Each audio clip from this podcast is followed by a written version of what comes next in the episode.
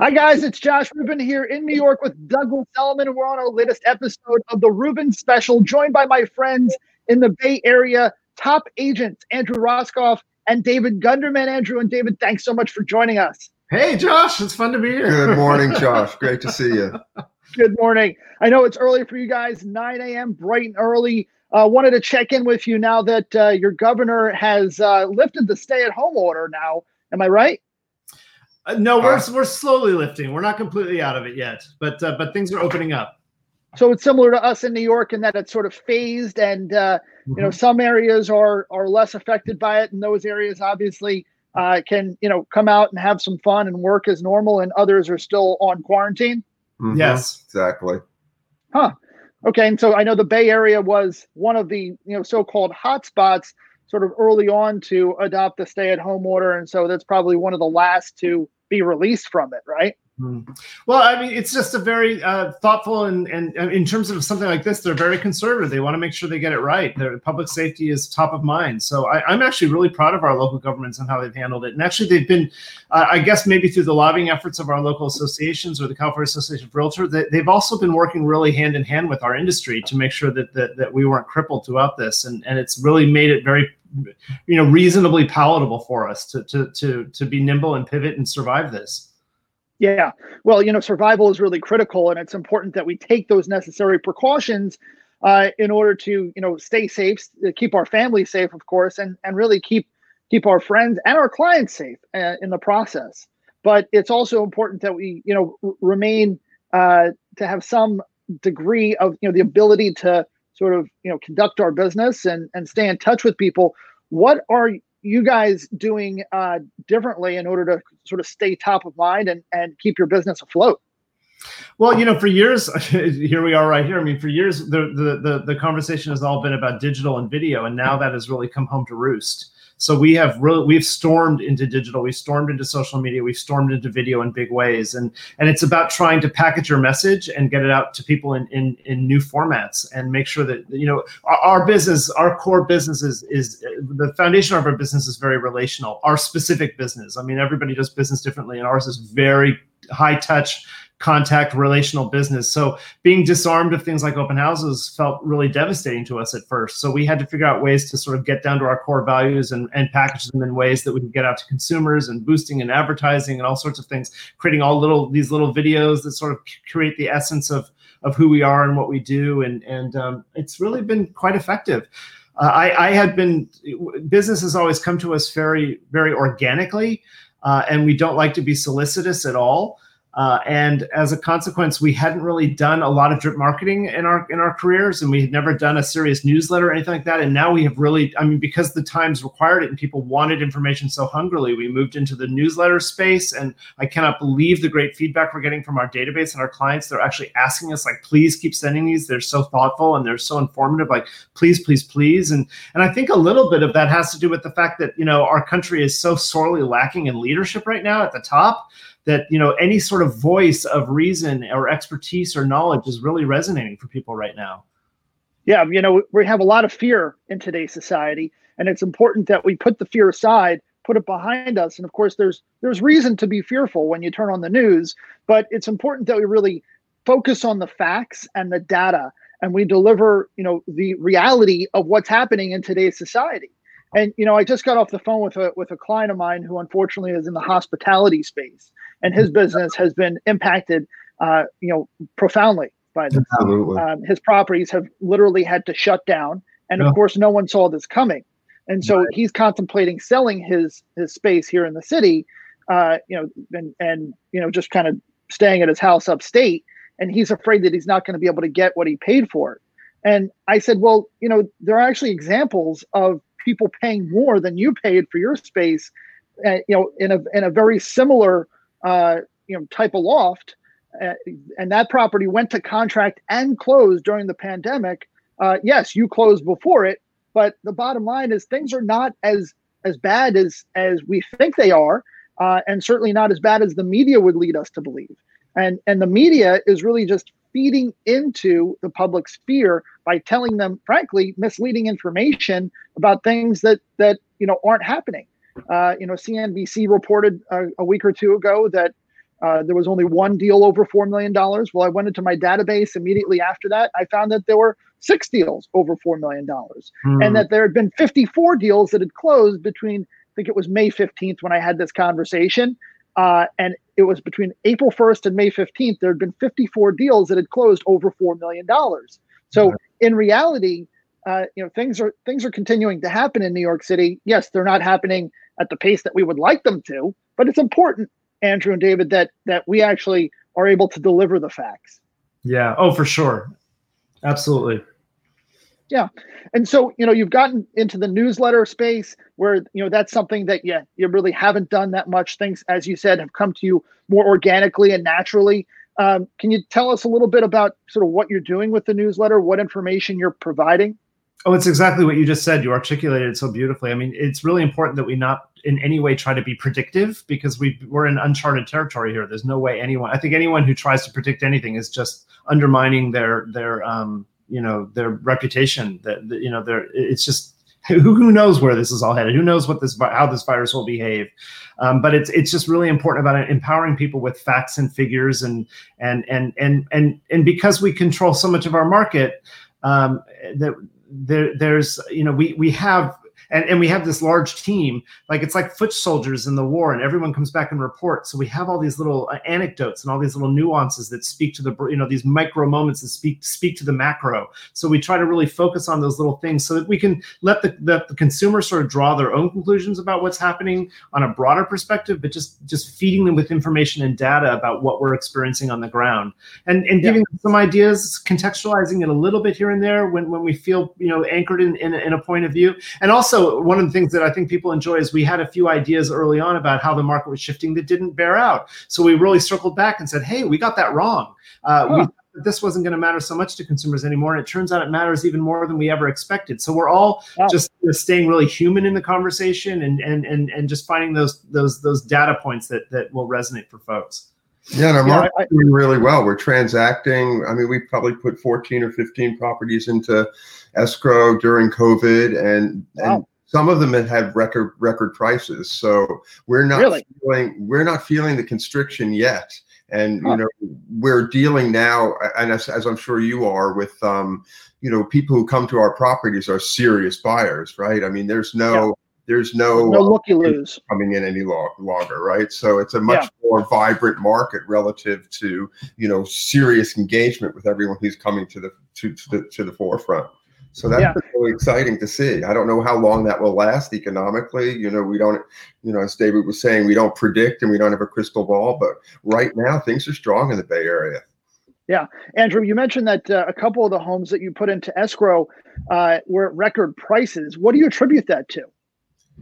You know, I, I think we were as surprised as anyone, you know, when the offers came in and we had a couple that were, you know, record prices with, you know, more than one offer. It wasn't just one kind of outlier that overpaid. I mean, there there was a, you know, there were there were multiple offers that came in that were strong. So it's low inventory Yeah. and and pent up demand is, is exactly what it is and that's what I mean, we the whole thing have. i mean uh, real estate is always supply and demand it's that's what it's all about and in fact if i had any concern about the future market is that i see a lot of supply coming on and um, and i'm a little bit worried that the buyer pool has been has been blunted somewhat because of the new lending restrictions and furloughs and layoffs and things like that. So so if the supply gets too heated then we could be in some some sort of more shaky territory in terms of the listing side of things uh, may become more of a buyer opportunity. We'll see. But We're- so far, that hasn't borne out. There just hasn't been enough inventory to, to feed all the consumers right. out there. Limited geography, a lot of jobs in the Bay Area, a lot of wealth, and shockingly, I'm sorry, I know you're the shockingly that like a lot of cash offers, a disproportionate amount of cash offers than we than we ever see this time of year,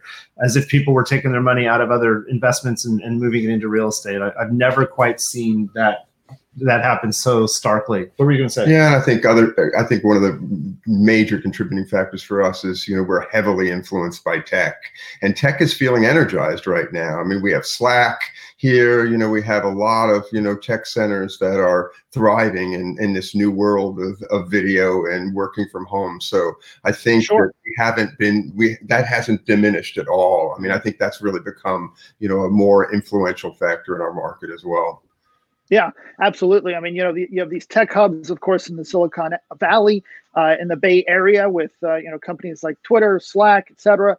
You know, mm-hmm. just because these companies are telling their employees that they can stay home and work remotely doesn't mean that that these areas aren't going to be the center of activity. Uh, you know, for for these fields today and in the future. It just means that the workspace is going to be used a little bit differently. But I think that people really, uh, you know, appreciate the uh, communities that they live in, and they'll continue. The individual will continue to be magnets for their friends and colleagues because just as they like living there, so too do other people. And you know, I think that the second home market uh, might go through a little bit of a resurgence. The same client that I mentioned earlier in the hospitality space, just coincidentally, because there's so much interest in areas uh, like Upper Westchester and Rhinebeck in the Hudson Valley here in New York, which is a strong second home market. Um, you know, he he got an unsolicited offer for a very strong number uh, from from a buyer, and he's considering selling that, but he really likes that house, and so there's there's a lot of this uh, thought process behind the second home market.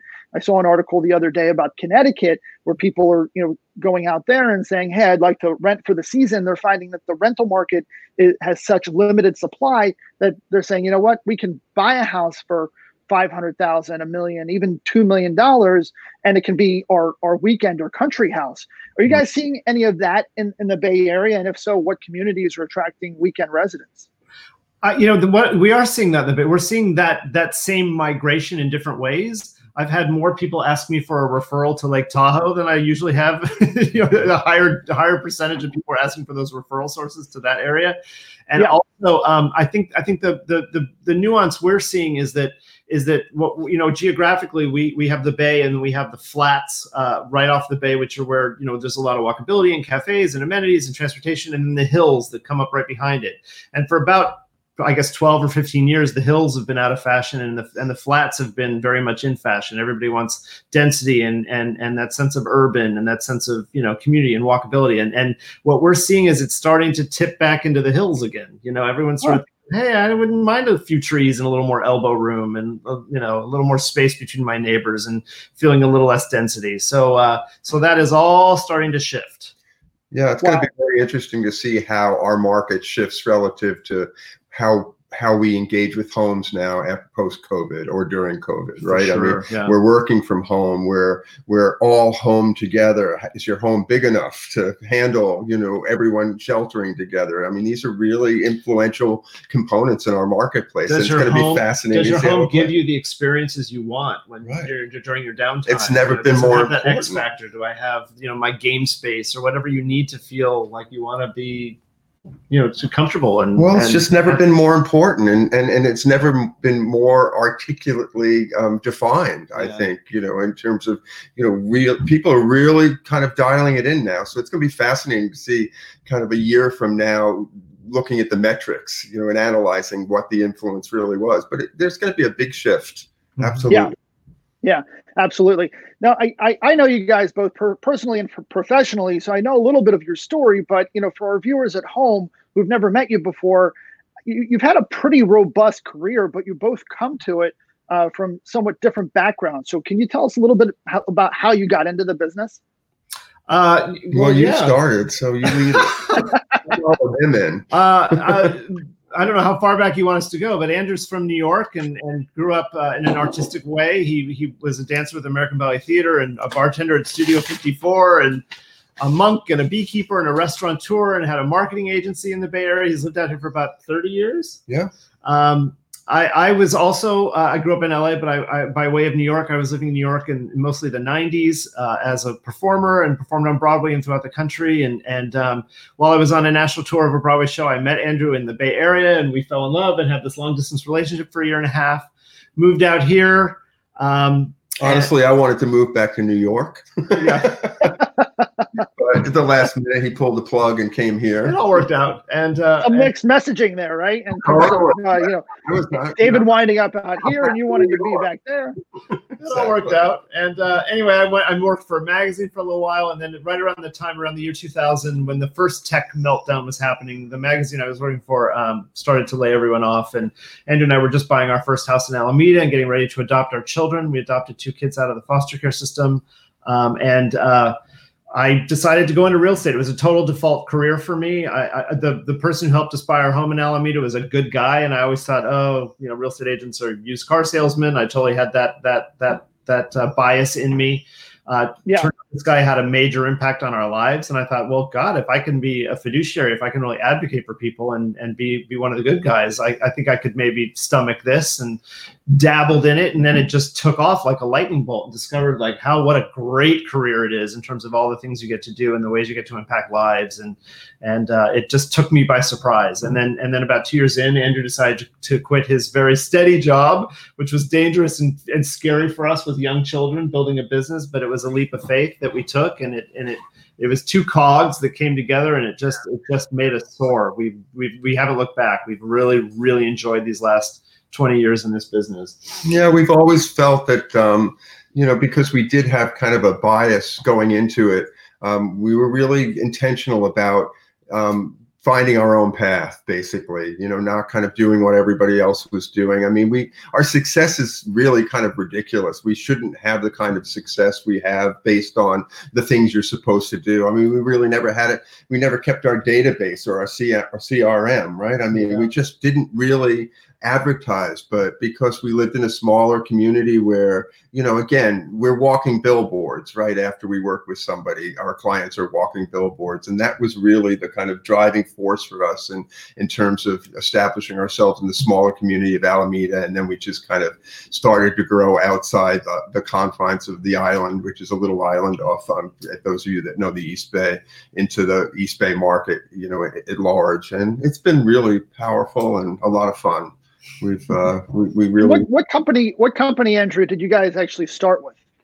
Oh gosh, we started with oh you yes you a little boutique agency in Alameda called Kane and Associates, um, started by this woman Marie Kane, who was a former teacher. She was an she still is an incredible um, woman, hot, you know, just great ethics, a wonderful teacher, and she just provided a wonderful atmosphere for us to kind of learn the business. And she mentored us along with a couple of other top agents in that office, and um, you know, it was a really lovely way to kind of introduce ourselves to the business. And yeah, then, then after that, we did move to Alain Pinel, which was a local California Bay Area real estate agency, privately owned.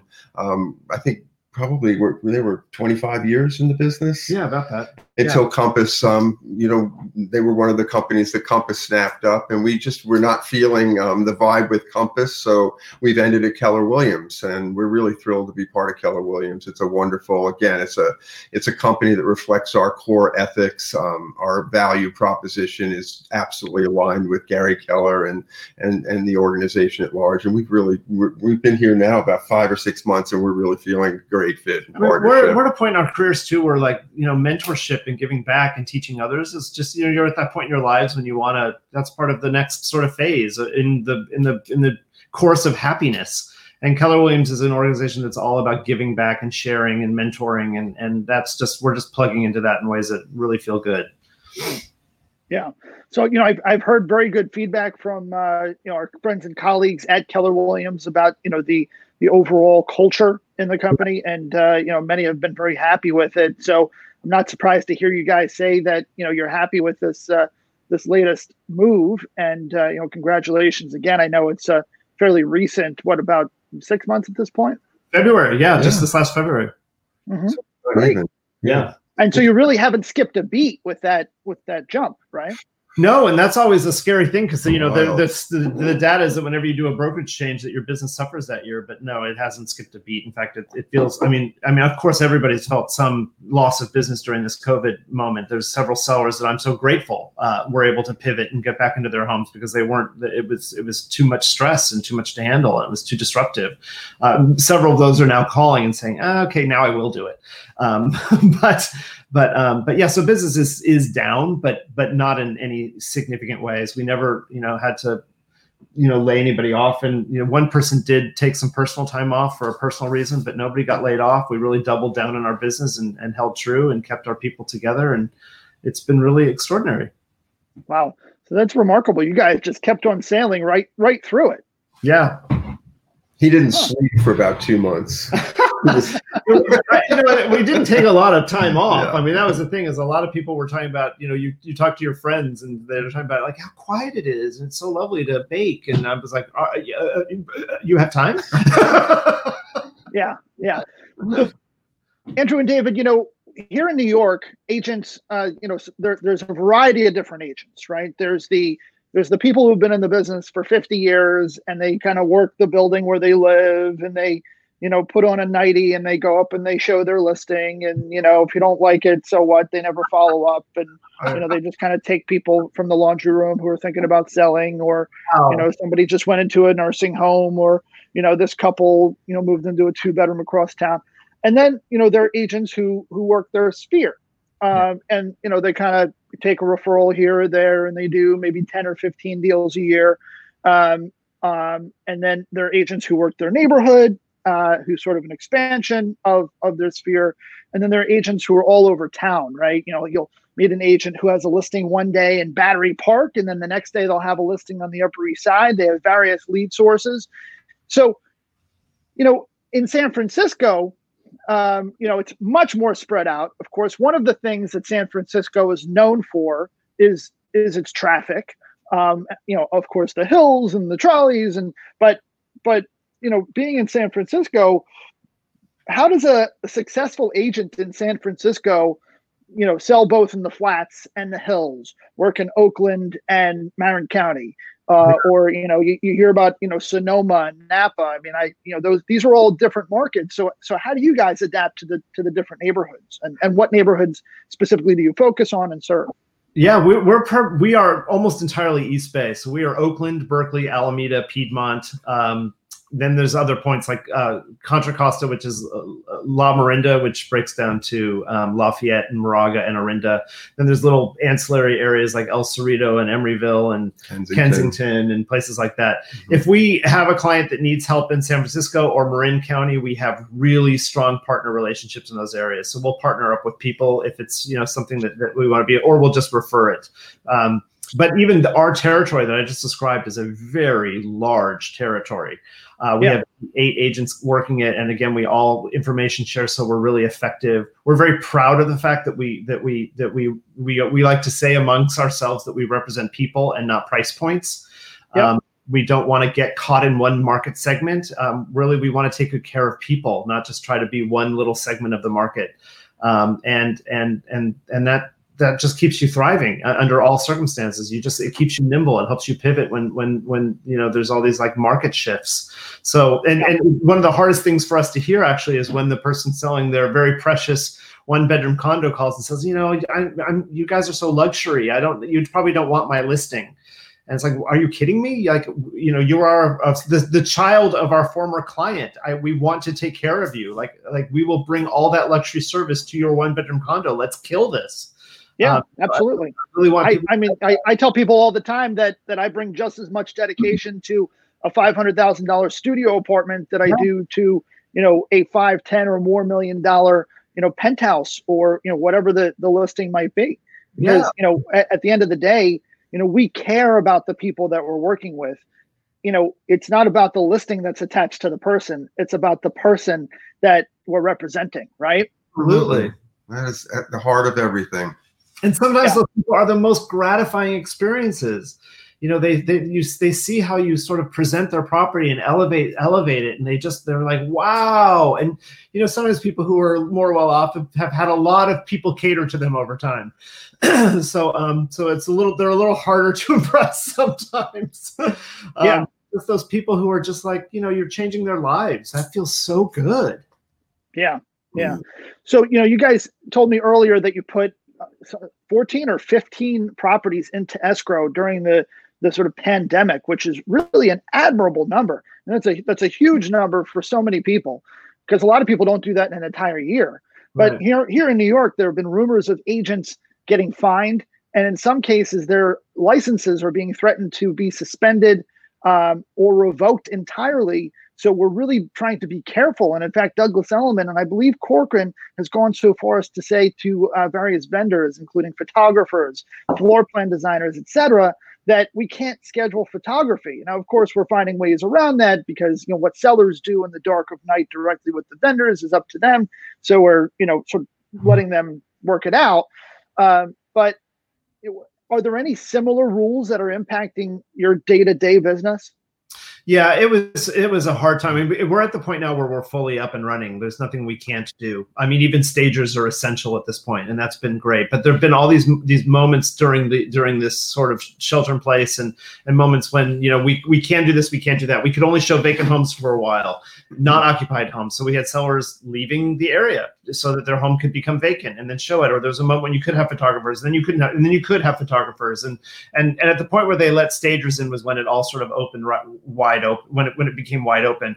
One of the tricky things for me, for instance, just anecdotally, was there was a moment when uh, when Shelter in Place hit that we had a house where all the staging was just piled in the garage and the house was vacant and the people had moved out and they were pregnant and really scared and needed to get their house sold. And it sat there for about two weeks while we were all sort of paralyzed. And one day i said to, to our son i'm like get let's get your gloves on. That house has been in its own self quarantine for two weeks. We're going over there and we're staging it so we just like moved to the furniture and put the yard up and put whatever we, you know, just we we got it done. Uh, yeah. And did our gimbal and our, you know, you get in the trenches, you do what you have to do to to take care of people. So um, so we've we've very strictly stayed within the guidelines, and and and you know this thing is a killer.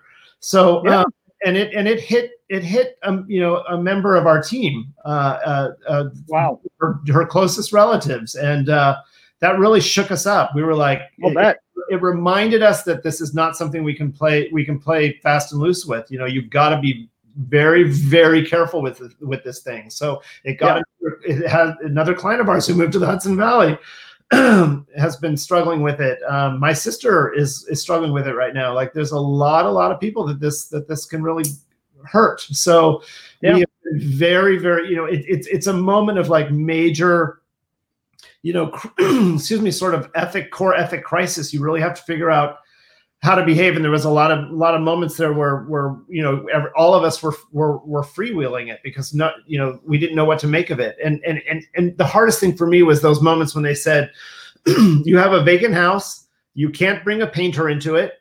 The seller's gone. No one's touching it. It's probably the most pristine environment there is out there and you can't use I, don't know if i already said this but you can't use your painter. And your painter's calling you and saying i need work. I can't put food on the table right now. Can i go somewhere as a solo individual and paint a house right now? And the answer had no unfortunately but it was like it was just an ugly ethical dilemma at that moment. But but now that's changed. That painter can do work for you and, and yeah. your clients right so we had everything just sort of ready for the second things changed we stormed in. The second something changed we stormed in. So that we could get our, our clients homes on the market faster than anyone else so that they could take the most the greatest advantage of the supply and demand imbalance. Yeah. You know that's that's a, a good point that you raise and that is that you know with limited supply and we still have just as much demand as we did so we're almost seeing this sort of point to point from where we left off in terms of the activity right? We're not seeing this you know, we're not seeing this uh, this pattern following, you know, that dip in equities. We kind of skipped over that because equities have bounced back. So consumer sentiment is basically where it was where we left off. In fact, it might even be stronger because people have been held back. Just as you're describing, not being able to get into homes to stage to prepare them for the market as soon as you could, and it was listed, and people could come and look at them. You had this unbelievable sort of rip roaring set of activity. And that's part of how you've been able to put so many homes uh, into escrow or contract in such little time. Yeah, so, exactly right. You know, so going forward, Andrew, over the summer, you know, what do you see activity being like? I don't know. I mean, that's I, I really think a lot of it's going to hinge um, on you know what happens after we open up. If we have a second wave, I think that's going to freak people out um, as it as it should. Um, economically, we're going to have to kind of see where things play out. I, I, think there's going to be some serious impact. I mean, you can't shut down capitalism for as long as we have without paying a price for it. So, um, you know, I think there's going to be great opportunity um, for people. And, um, you know, again, we have the supply and demand component driving our marketplace more than anything. And that's certainly in place. So I, I feel like we're going to be okay for a while. And hopefully, you know, we'll work things out economically and just kind of keep keep the machine going. But um, you know, people are here. People need homes. Um, there's a lot of movement in the Bay Area, like New York City, right? I mean, there people come and go all the time, and you know, those things are not going to be changing. So I feel I feel really optimistic, actually.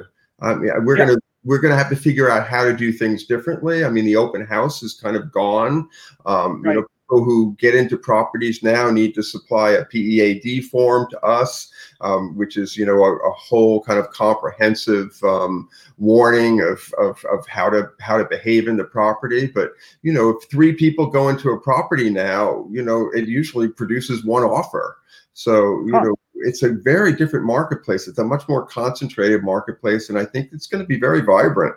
And uh, it'll be really interesting to see how it plays out relative to um, to um, agency in the area too, because I, I have a feeling this is going to be very hard for a lot of new agents coming into the marketplace. I mean, this is going to be, I think the biggest shift is, you know, in any kind of down market or where things become more tentative and and and need more expertise, the top agents are usually the ones that start to to to gain, you know, some momentum in those in those moments in the marketplace. So I think that shift is going to, you know, be really hard in our industry relative to a lot of other people. One of the things that I find most interesting about the moment for this may be too regionally personal, so stop me if this is not interesting, but but uh, we've been in a market for years where people price under in order to create these bidding wars, and you set a market, you set an offer date 14 days in, and then you see how how how far you can you can you know get it up the pole, and and um, and now that's different because we can't expect that there's necessarily an environment of competition, that there's enough people getting through that you can expect there to be competition. So we've moved into a, what we, what's being described in our area as a transparent pricing, you know, really pricing things for the expectation and um, and that's that's been really working for us during this period of time. I'm starting to see some agents like creep back into old habits, and and if one person starts to underprice, you know, if your house is worth 1.4 and that person's pricing at 9.95 and you're pricing at 1.4, the energy is going to go over to the 995 it's just it's just consumer behavior it's consumer psychology. So i'm i'm a little nervous about the fact that we might be stepping back into old habits and and and i'm i'm, I'm going to regret that if we do because i i like to be a more honest person.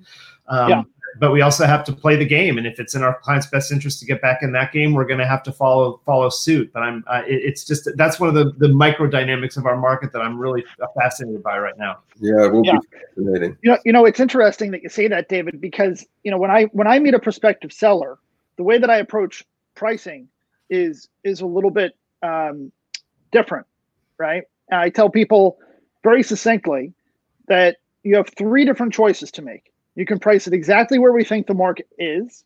You can price it above where we think the market is and maybe add in a little bit of room for negotiation, or you could price it below where the market is. But ultimately, the market is going to be the bearer of true value. And mm. so you don't control it. I don't control it. And frankly, not even the buyer controls it because a lot of people say, well, what is this worth? Well, it's it's worth what someone is willing to pay for it.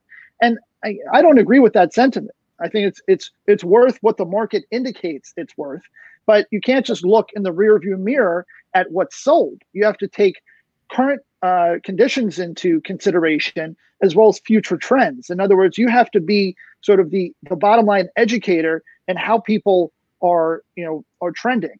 Is there optimism? Is there pessimism? If there's pessimism, like you know we've seen over the last three four years with one uncertainty after another, it's smart to price in such a way so that you know that the momentum or energy of the market is at your back, sort of like the wind in your sails. Mm-hmm. And so it's like when you're on a boat, you know, in order to get from point A to point B, oftentimes you have to tack back and forth because you're not sure which direction the wind is going or mm-hmm. there's not enough wind.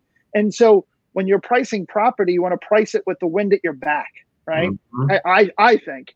And ultimately, I've had experiences you know where we've where we've priced it just right and hit it right on the nose. And that's why historically most of our listings tend to sell at their ask or closer to their asking price than our competition i.e for more money and in less time. So we're not necessarily pricing it low like the situation that you just described saying well you know here's a house similar to yours that's priced at 1.4 or sold recently at 1.4 so we're putting it at 995 that's a big jump 30 to 40 percent you might see one or two of those a year in our market, but but not much more than that.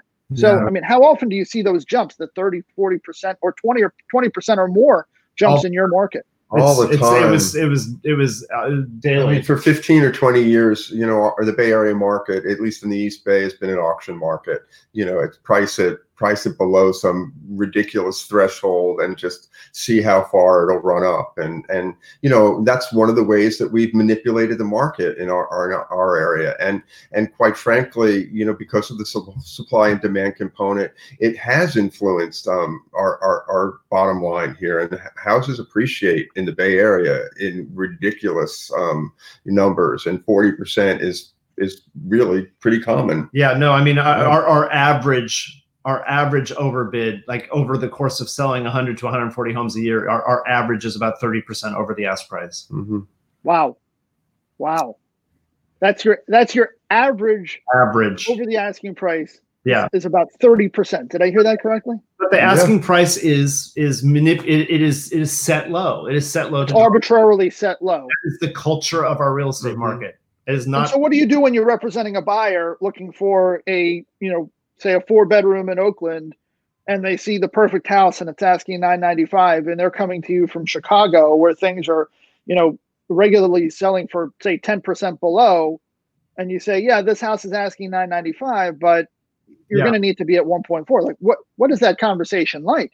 Oh, it starts with comps and list price versus sales price. It's pretty easy to kind of show those metrics to people, right? And our, our we have a very highly um, engaged, intelligent buyer pool circling. They understand the games, you know. So when they sit down with an agent, you know, generally, I mean, as a listing agent, you want a group of of buyers sitting down with their agent, looking at them, going, "What do I have to pay to get this?" Right? And that's where you know generally the overbid, you know, the outlier that really jumps the pack is the one that wins that wins the prize, right? And and and and I agree with you, Josh. Have they paid the actual real value of the property? Probably not, but the market spoke. And um, Yeah. they were victorious. But I think that is one shameless way that real estate agents in the Bay Area have, you know, influenced our market relative to um, its value. and in terms of the buyers, we just have to really educate them up front because we want their learning curve to be like that if they're coming out here from Chicago or wherever. And, and it's sometimes it's absolutely like it's uh, incomprehensible to them, but the data is there. It's very easy to present. And and you know honestly, if your client is looking for a, a you know a 1.3 million dollar house, they need to know that they're probably looking at nothing listed any higher than 1.1 Yeah, Uh, probably yeah. more like and probably more like 99 and if and if you see something on Wow. the for 1295 that is probably going to sell for one five or one six. That's not your price point. And you, you just sort of show them all the data and then you you just steer them in the right directions, and they figure it out fairly quickly. Mhm. um, there's all kinds and that's that's your value. I mean that's that's the value of why this sort of online broker is not in your your friend is because it's the understanding of these nuances and how to get the pricing right and how to build the relationships and how to get you into contract that's our value. It's not about finding the house. Anyone can find a house right now and once in a while you have somebody say to you I, my broker's doing nothing. I found this house on my own. It's like you don't understand what their job is. It's not finding a house anymore. It's getting Yeah. you a contract for the least amount of money and the maximum amount of protection. That's right. And in fact, you know, a colleague of mine, Rob Gross at Douglas Elliman, he he put it fairly eloquently a few years ago when he said, working with a buyer in today's market, it's not just about finding the opportunity; it's about making the entire process three dimensional. And as you put it, David, it's very nuanced. I tell people all the time that every single transaction is as unique as a snowflake. Right? I mean, sure, you know, we've sold thousands of houses in our career, but not one of those transactions was exactly the, the, the same. They might have been in the same building, or in your case, on the same block, or same neighborhood, or same house style, but each house has a different personality to it architecturally. They all have different conditions. Some of them have water issues, some of them have termites. And then when you add to that, not just the property itself, but the personalities involved, there are so many layers and nuances, and you really have to be an expert at how to navigate these challenges that might lie ahead. And certainly you will encounter as a buyer or a seller. Yeah, for sure. I mean, there's so much chaos in real estate, and that's why we haven't been replaced. And there's so many ways we protect people. I mean, even even on the listing side, we we bake in a you know a small budget for that we that we almost always call like chaos uh, because something's going to happen. You know, some neighbor's going to come and complain that that tree has been driving them crazy for years, and and and and then you're, they're going to create this conflict idea that that you that, that a buyer is going to be scared of like they don't want to enter into conflict so we're going to have to like stop everything and, and fix that fence or take care of that drainage issue or whatever it is that, that you didn't see coming. There's always a curveball and and uh, it's one of the things i'm most proud of in terms of our project management team and and all the people who are out there to just solve problems all day long because things always come up. Always always always. Absolutely. And you know with that you know problems do always come up but you know, the good news is I think we're through we're through the worst of them during these last three months. And so I really appreciate you, Andrew and David, for joining us today on the Rubin Special. Thanks so much for taking the time out of your busy schedule. What uh, fun! great Thanks. to see you, Josh, and take care and give our love to New York. It's a we have a special place in our hearts. We'll do.